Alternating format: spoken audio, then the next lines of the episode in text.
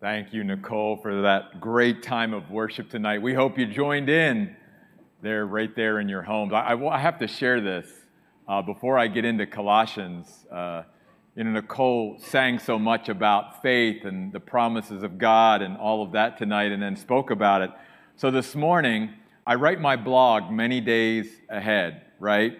Uh, so I sat down this morning, and the verse that I wrote about uh, in, in the blog that's going to be coming out in a few weeks are these words out of Hebrews chapter 10. And let us hold unwaveringly to the hope that we confess, for the one who made the promises is trustworthy. The one who made the promises is faithful. And that's what we were talking about tonight. That's awesome. Hey, I want to invite you to the book of Colossians now. Colossians chapter 1, and we're going to pick it up in verse 28 of Colossians chapter 1 tonight. Again, remember that Paul's writing this letter to the church at Colossae from a Roman prison cell. Two primary themes in this letter the supremacy of Jesus Christ, that he is above all things and therefore should have first place in all things. Part of that means then that if Jesus Christ is having first place in our lives, that whatever His plan is for us, whatever His purpose is for our lives, whatever His will is for our lives, that's what we should embrace. And we're going to talk about that. And then, secondly, the second great theme of this letter is the sufficiency of Jesus Christ. That in Him dwells all the fullness of, of deity. He is 100% God and 100% man. And that you and I, when we enter into Him through faith, we're filled. And therefore, our sufficiency is based and founded on His sufficiency. Therefore, everything that He asks us to do or invites us to do as part of His will, we are able to do it because of His sufficiency. The supremacy is what recognizing, I guess, his supremacy is what gets us to surrender or submit to his will. And then understanding and comprehending his sufficiency is what gives us confidence to be able to do his will. And Paul's going to continue to talk about that tonight as he moves on talking to us about being a servant. Because last week we talked about the fact that his will is found for us in verse 25, where Paul said, I became a servant of the church according to the stewardship of God that all of us are called to serve the church and do our part within the body of Christ in some way. Now, tonight, Paul's going to tell us what the goal of our service is all about and how there's a certain environment that helps us reach that goal, and then there's certain evidences that let us know that we are reaching that goal. The goal of service is found in verse 28 of Colossians 1. We proclaim him by instructing and teaching all people with all wisdom. Here it is, so that. And almost every time you see the two words, so that, you know that the purpose for something is coming. And the purpose of all this is so, Paul says, we may present every person mature in Christ. By the way, the word present there again, a technical term a term that was used in the Old Testament to speak of a priest who would offer the sacrificial offering. It's the idea that Paul is saying here I want to present people to God to be at his disposal for service who are mature, not immature, mature servants. Okay? That's the goal. Maturity. We're going to talk a lot about that tonight. What, what does it mean to be mature? In Christ, because that's the goal. Every person, everyone in the body of Christ, that should be every Christian's goal. That's part of us becoming a servant of the church. That's why we do our part within the church, so that as each of us does our part, the church is growing. And not just physically, but spiritually, we are growing and we are becoming more mature in Christ.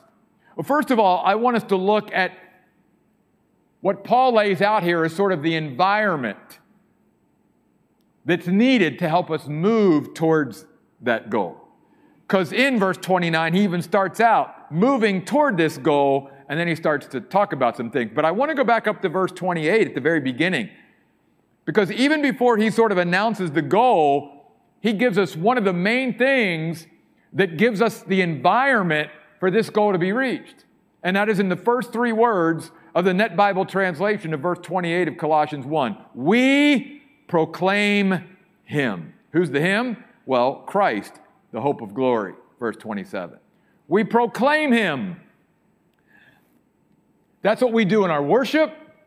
That's what we do with the word. That's what all of us as Christians should always be doing because without proclaiming Christ, without making Christ front and center, lifting him up, exalting him, learning about him, understanding more about him, all that, maturity doesn't happen. Maturity only happens as we proclaim him, and we can't proclaim him enough.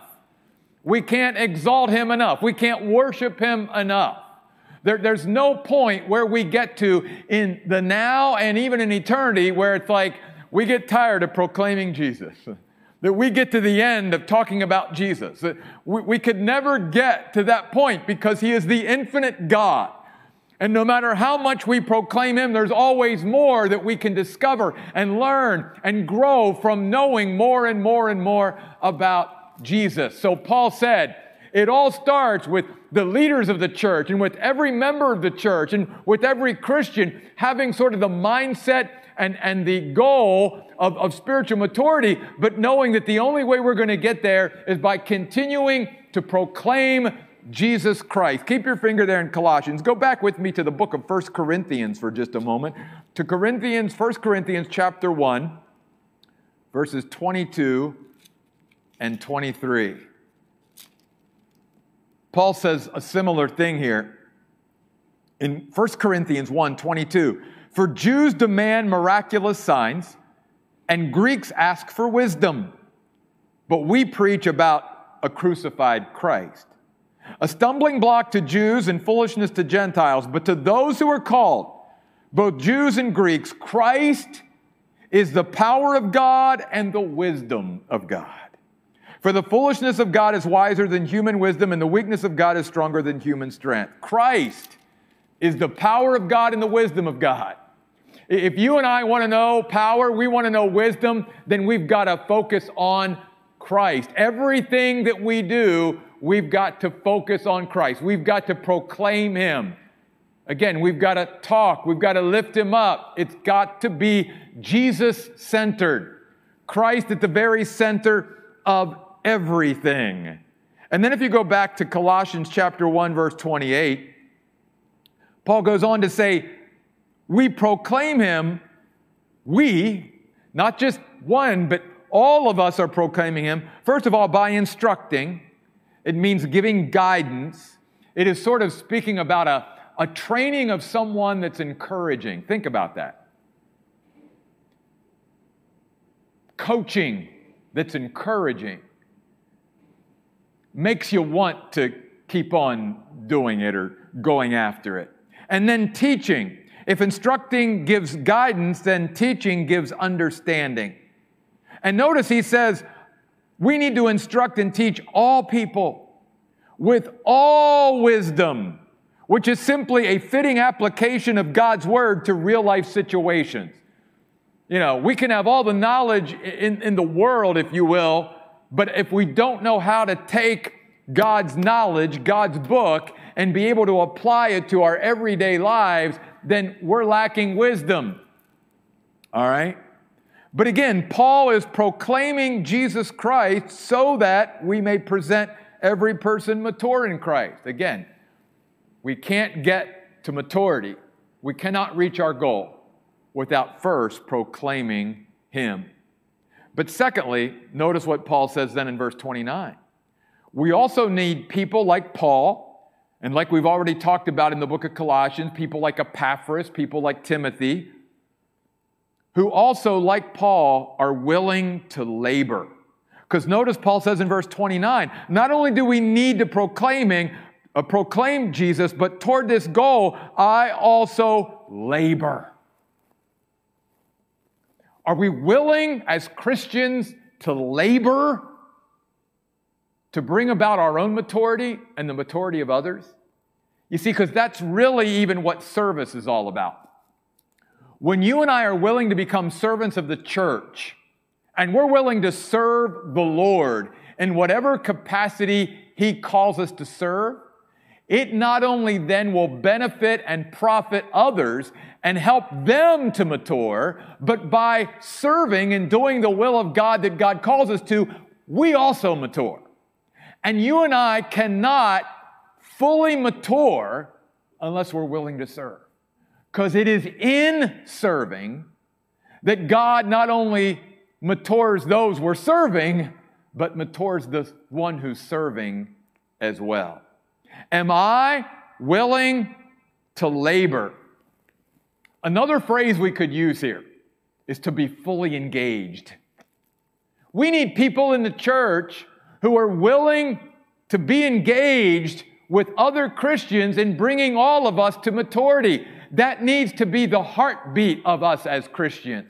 That needs to be our goal. Every ministry within our church should be, you know, sort of focused on that whatever we're doing, is it bringing us as fellow believers more towards Jesus and, and more towards maturity and spiritual growth?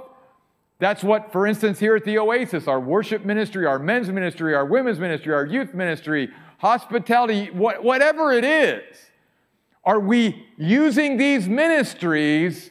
Are we engaged in what God is calling us to do and asking us to do and inviting us to do so that others can mature by us doing our part. And not just half hearted, because the word labor means I'm all in, I'm fully engaged with making this happen. Well, that means also then that you and I, as Christians, need to be faithful in our service, and that's certainly one of the requirements Moreover, it is required in stewards, 1 Corinthians 4 2, that God finds us faithful. You and I can't labor and be fully engaged in something if we only show up half the time, you see. So, Paul says, here's the environment that starts moving us towards the goal, and that is proclaiming Jesus Christ every chance we get in our worship and through the word and through every other ministry that we're involved with and being willing to labor, being fully engaged. But then Paul even goes a step further. He says, struggling. Struggling. And this isn't the only time Paul uses this word. Look at chapter 2, verse 1. I want you to know how great a struggle I have for you. Why? Because bringing people to spiritual maturity, bringing us to spiritual maturity, is a battle. It's a battle. I love that last song that we sang because it talks about kneeling on the battleground, you know, the scars and, and all that. That. That's part of it. Are we willing to, to step into the arena like Paul did and struggle to bring people to spiritual maturity and for us to find that spiritual maturity as well? It comes through struggle, you see exerting every ounce of energy and effort because there's all kinds of forces against that. You see? That's why encourage Christians in this way that if you're making a commitment to grow and to mature, look out because there's going to be all kinds of obstacles now and forces in your way. If you're starting to really get serious about your walk with God and, and wanting to grow and wanting to mature and stuff, that's great. That, that's where all of us need to be. But just be aware that you're going to face all kinds of opposition and obstacles spiritually to that commitment. Because even our spiritual enemy understands he doesn't want mature Christians. Mature Christians are dangerous to the kingdom of Satan, you see. He, he wants to keep us baby Christians. He, he wants us to, to, to be infants in Christ, you see. He wants us to still be childish in many ways and, and lack understanding and all that. He wants to keep us there, you see, because we're more vulnerable there to what Paul's even going to talk about later. It is the mature Christians that are discerning and perceptive and, and understand the, the deeper issues of things that are going on. And, and that's the ones that are truly dangerous. So that's why Paul says, I struggle. I not only labor, I struggle. Notice now, Paul says, though, I struggle, yes. This isn't easy. This isn't for being engaged in, in our own spiritual maturity and then being engaged in trying to help other Christians become spiritually mature. It's not for the faint of heart. It's not for the weak. It's not for the wimps out there. No, it, it, it's going to take those who are willing to get into the arena and battle every day. But Paul says, notice at the end of verse 29, but we never have to do this in our own power. In fact, in fact, we can't do it in our own power. If, if we're trying to mature ourselves or grow ourselves and help others to grow, and we're doing it in our power, it'll never happen. The only way you and I mature the only way we bring other people to this goal that Paul talks about in verse 28 is notice, according to his power that powerfully works in me. It is that inner strength supplied by the Lord that energizes us. This word that Paul uses is always used of superhuman power, supernatural power, the power that comes from God. And Paul is saying, the only way I can step into the arena and struggle like I do for you and for others and even for my sake is by His power. I can't do it on my own. So again, God is sufficient.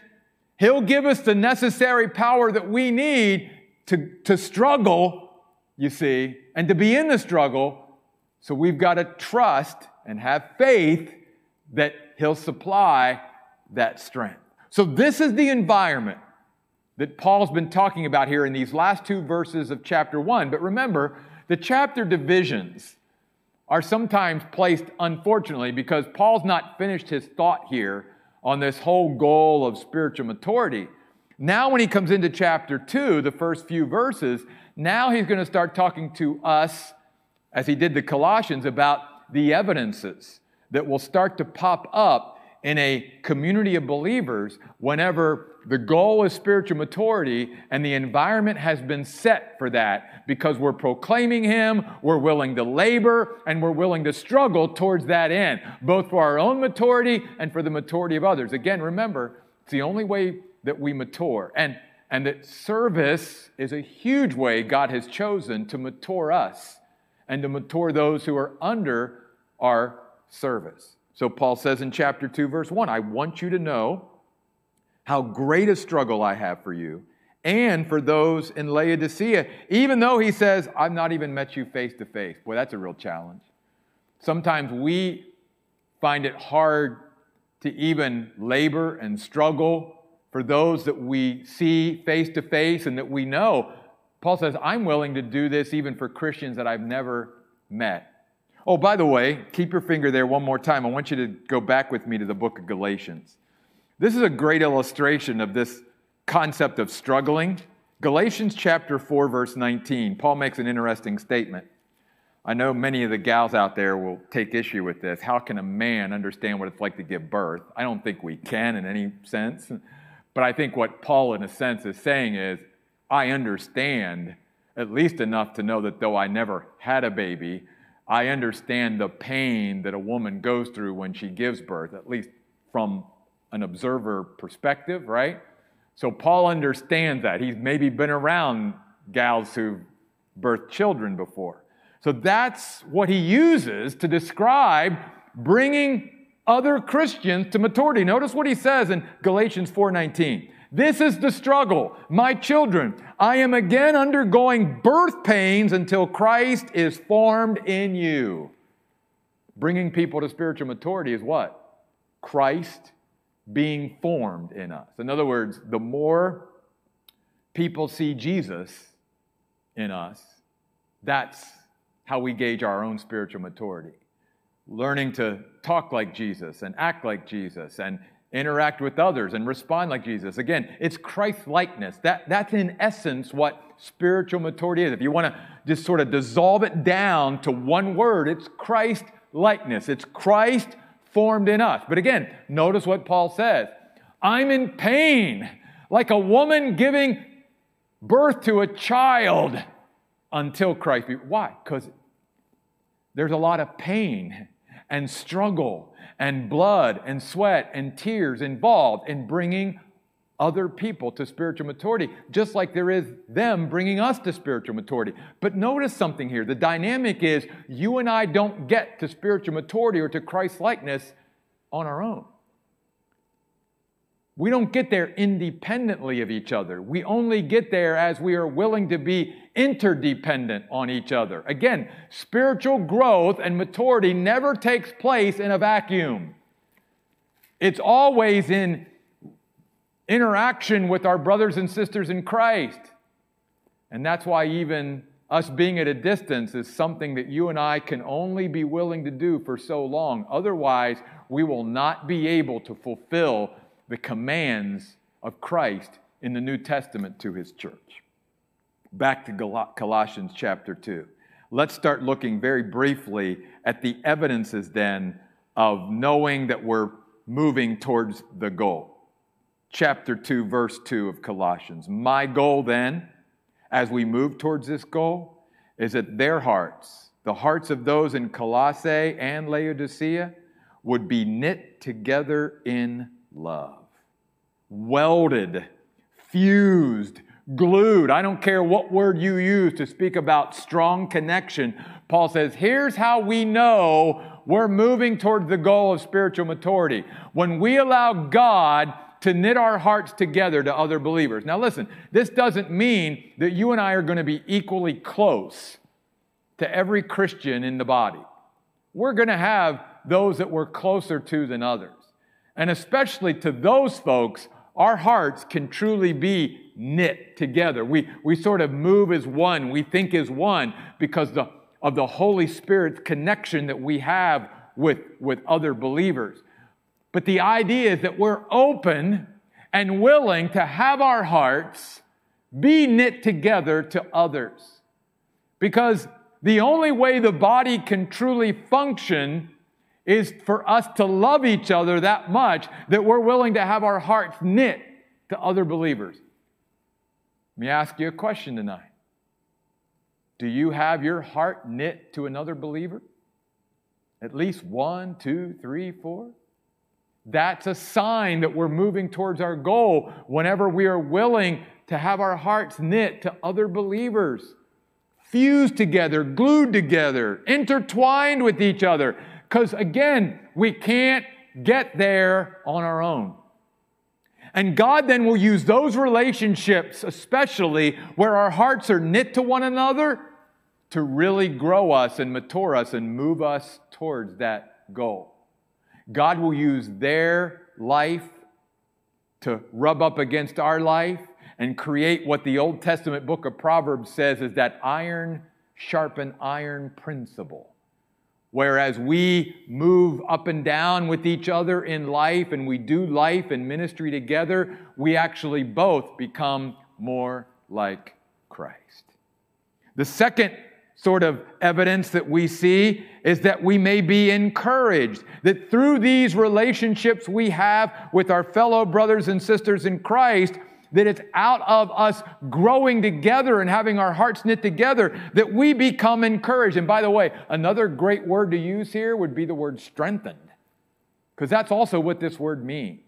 That you and I become stronger, again, not by being apart from one another, but by having our hearts knit together with each other, moving all of us towards the goal of being mature in Christ.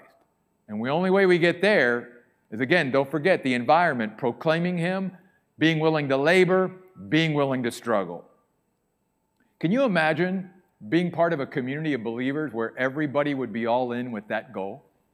Where, I mean, we just constantly proclaim Christ through our worship and through the Word and through every ministry that existed. That every person bought into laboring and being fully engaged in helping their brothers and sisters in Christ mature as they mature and then be willing to enter the arena every day and struggle because it's going to be a battle as we all move towards that goal. But we are going to do it with the power that God gives us. And as we start to grow and as we start to mature, God's going to start knitting hearts together. And as those hearts are knit together, we start to get stronger together. And then notice this.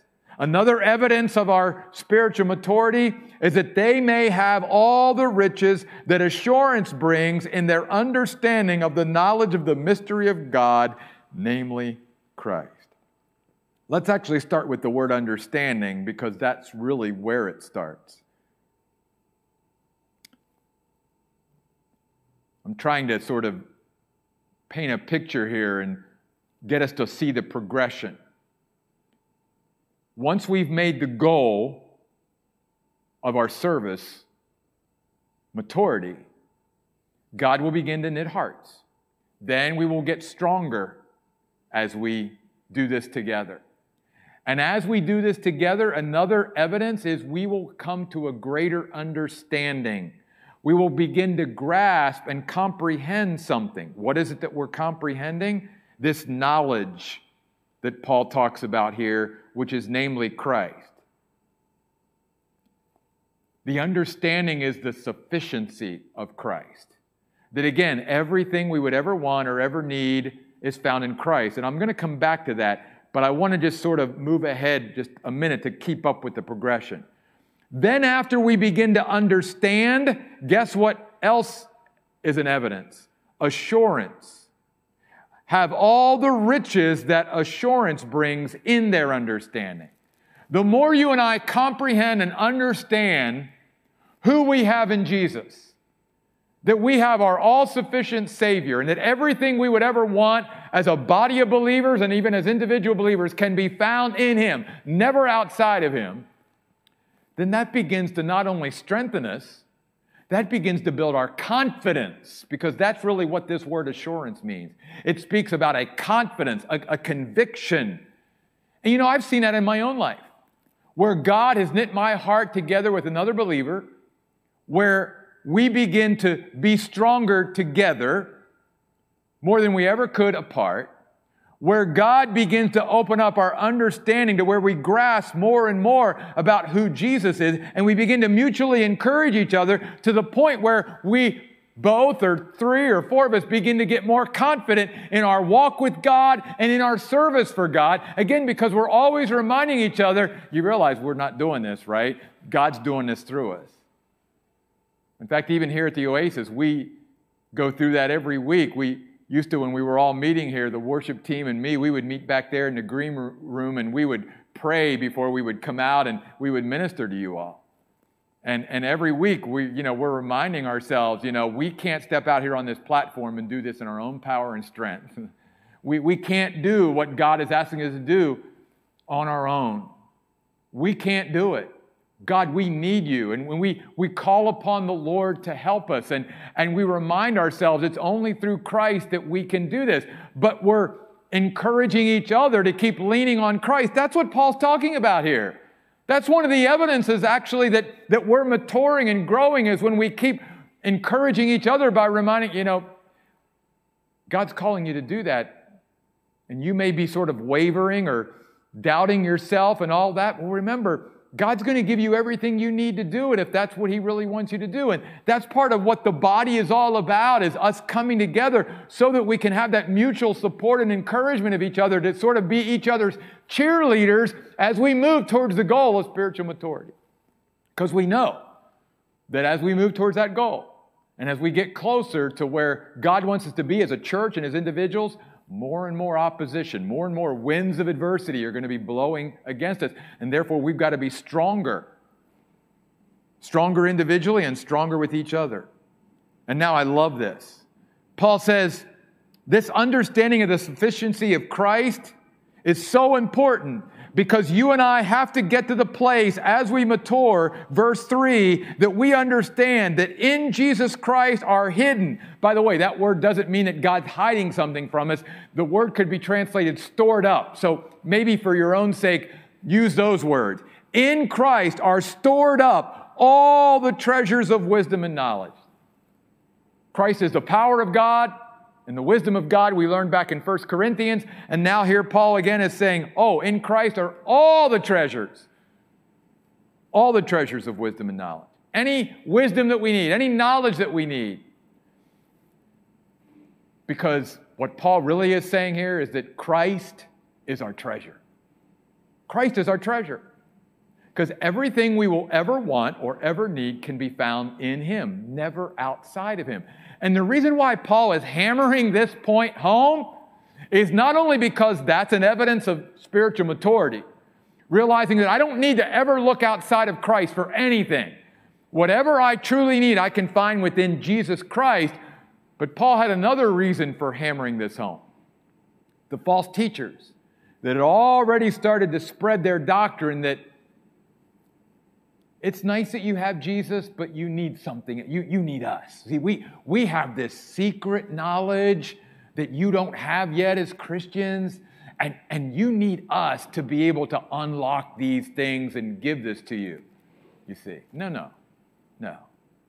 So that's why Paul then goes on to say, verse 4 I say this so that no one will deceive you, lead you astray through arguments that sound reasonable Paul says, I don't care how they package it, how reasonable it sounds.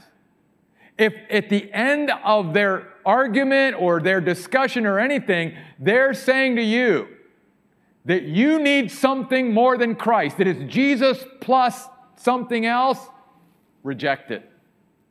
Reject it. It is a false doctrine. Because in Jesus, as we learned back in chapter 2, verse 9, in Him, all the fullness of deity lives in bodily form. He's got everything that we will ever need. Everything is found in Him. He's our treasure. He's our Savior because we couldn't save ourselves. He's our sustainer because we can't sustain ourselves. He's our supplier because we can't supply ourselves. Everything we will ever need can be found in Jesus Christ from beginning to end.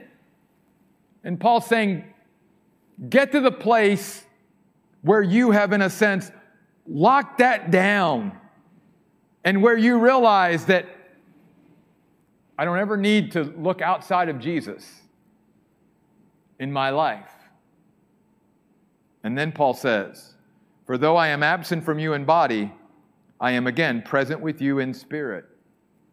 Through the Spirit, we are spiritually and supernaturally connected to one another. You see. And God, again, does that for a reason. Why? Because He uses that spiritual connection to bring us together to do ministry together, to serve together, to live together, to, to do all this so that again, we can benefit each other in moving towards the goal of becoming like Christ. So let me repeat just for a moment the environment, Paul says, that must be there in order to get us there is proclaiming Christ, putting Him front and center, being willing to labor, being willing to struggle as, as we engage in that way, God will start to knit hearts together in a community of believers like that, that's moving towards that goal. And that as their hearts are knit together, they will be strengthened through their relationships with each other. Then they will come to a greater understanding and comprehension of all that they have in Jesus Christ and His sufficiency. From that will come a greater confidence to be able to step into the arena and to serve and to struggle. But it doesn't end there. Then Paul says, another evidence that we as God's people are maturing. Notice at the end of verse 5 that I am rejoicing to see your morale and the firmness of your faith in Christ. This last part of verse 5 is all military language. Those of you that have served in the armed forces, you will especially be able to identify with the concept that Paul is, is talking about here. Because what he's saying, and it goes back to the whole thing about struggling and being on the battlefield and all that, he's describing spiritual soldiers of solidarity. He, he's saying, look, the reason I'm able to rejoice right now is that I'm hearing that there in Colossae, you are all, as spiritual soldiers, you are still at your posts. No one has went AWOL. No one has abandoned their fellow soldiers. You are all doing your part and you are all at your posts and you are all as spiritual soldiers looking out for one another because you understand you are on a spiritual battlefield every day as you move towards this goal of Christ likeness. And you have linked arms and you understand I need my fellow soldiers to the right of me and to the left of me.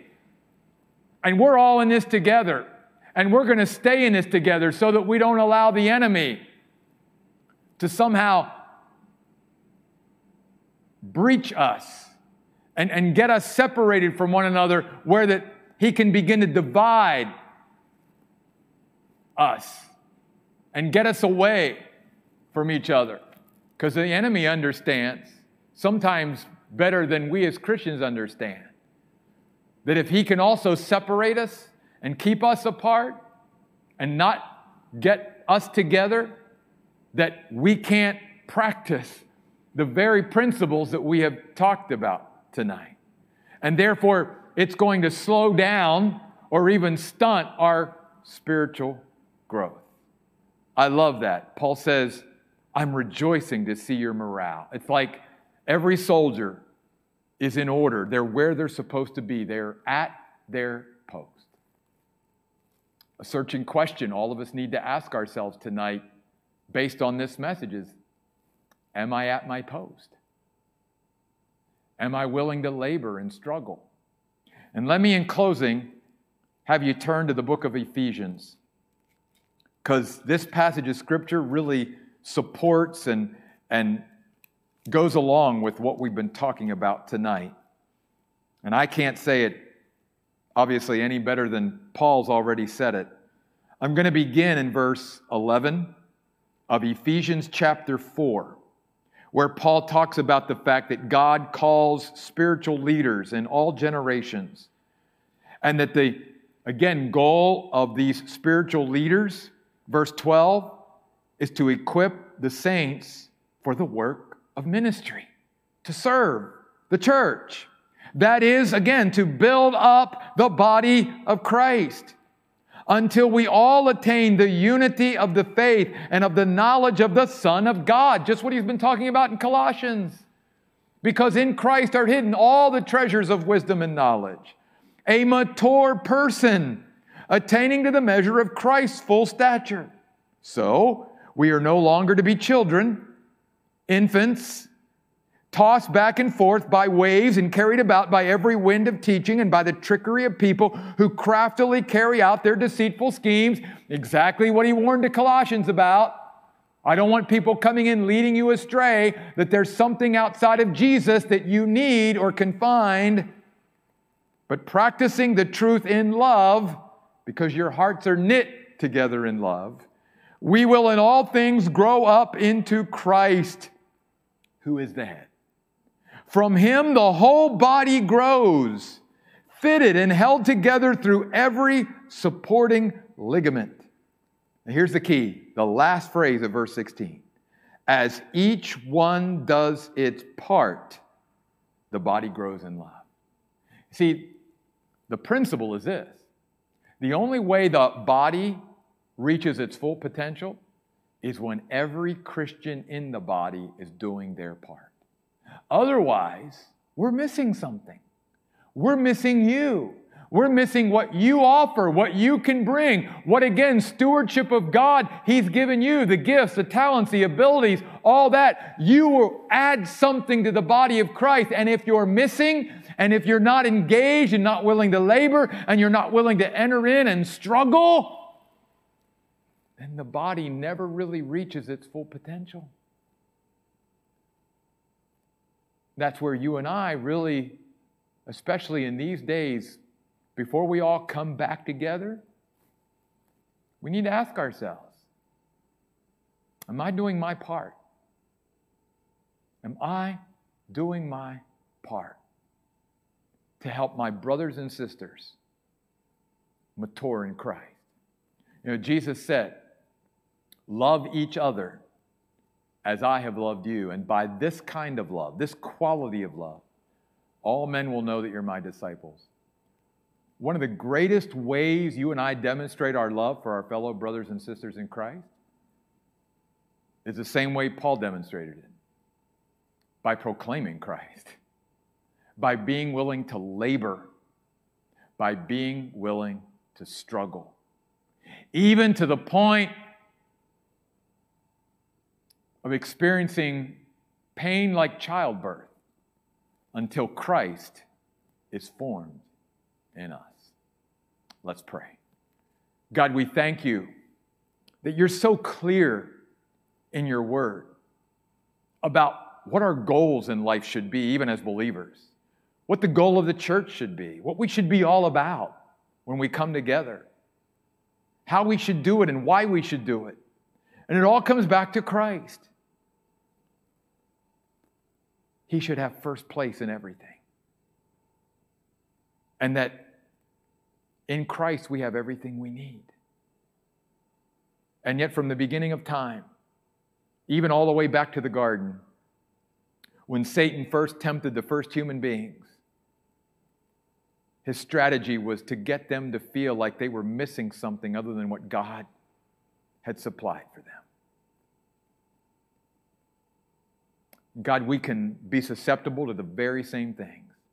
That somehow, after all that we have in Christ, we think that there's something else more out there, more fulfilling, more satisfying that we should go after rather than just continuing to dive into Jesus.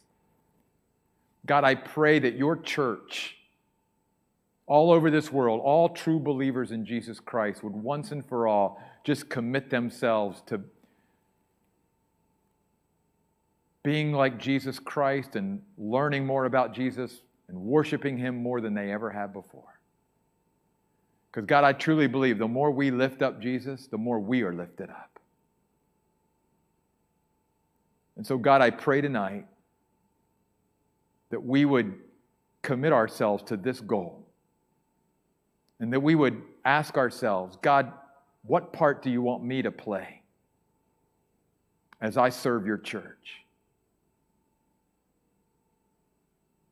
God, I, I truly believe that there can be a spiritual revival. That God, your true church, those that really mean business with you, God, you don't need a lot of people to turn the world upside down. You proved that many times before. You don't need a crowd. All you need are a few committed believers, and God, you can do so much. And so, God, I pray tonight that we would we would, in a sense, raise our hands to you and say, God, I, I want to be one of those.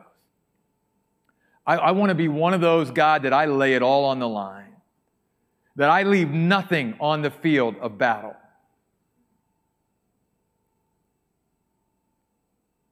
That I present my body a living sacrifice to you, God, every day.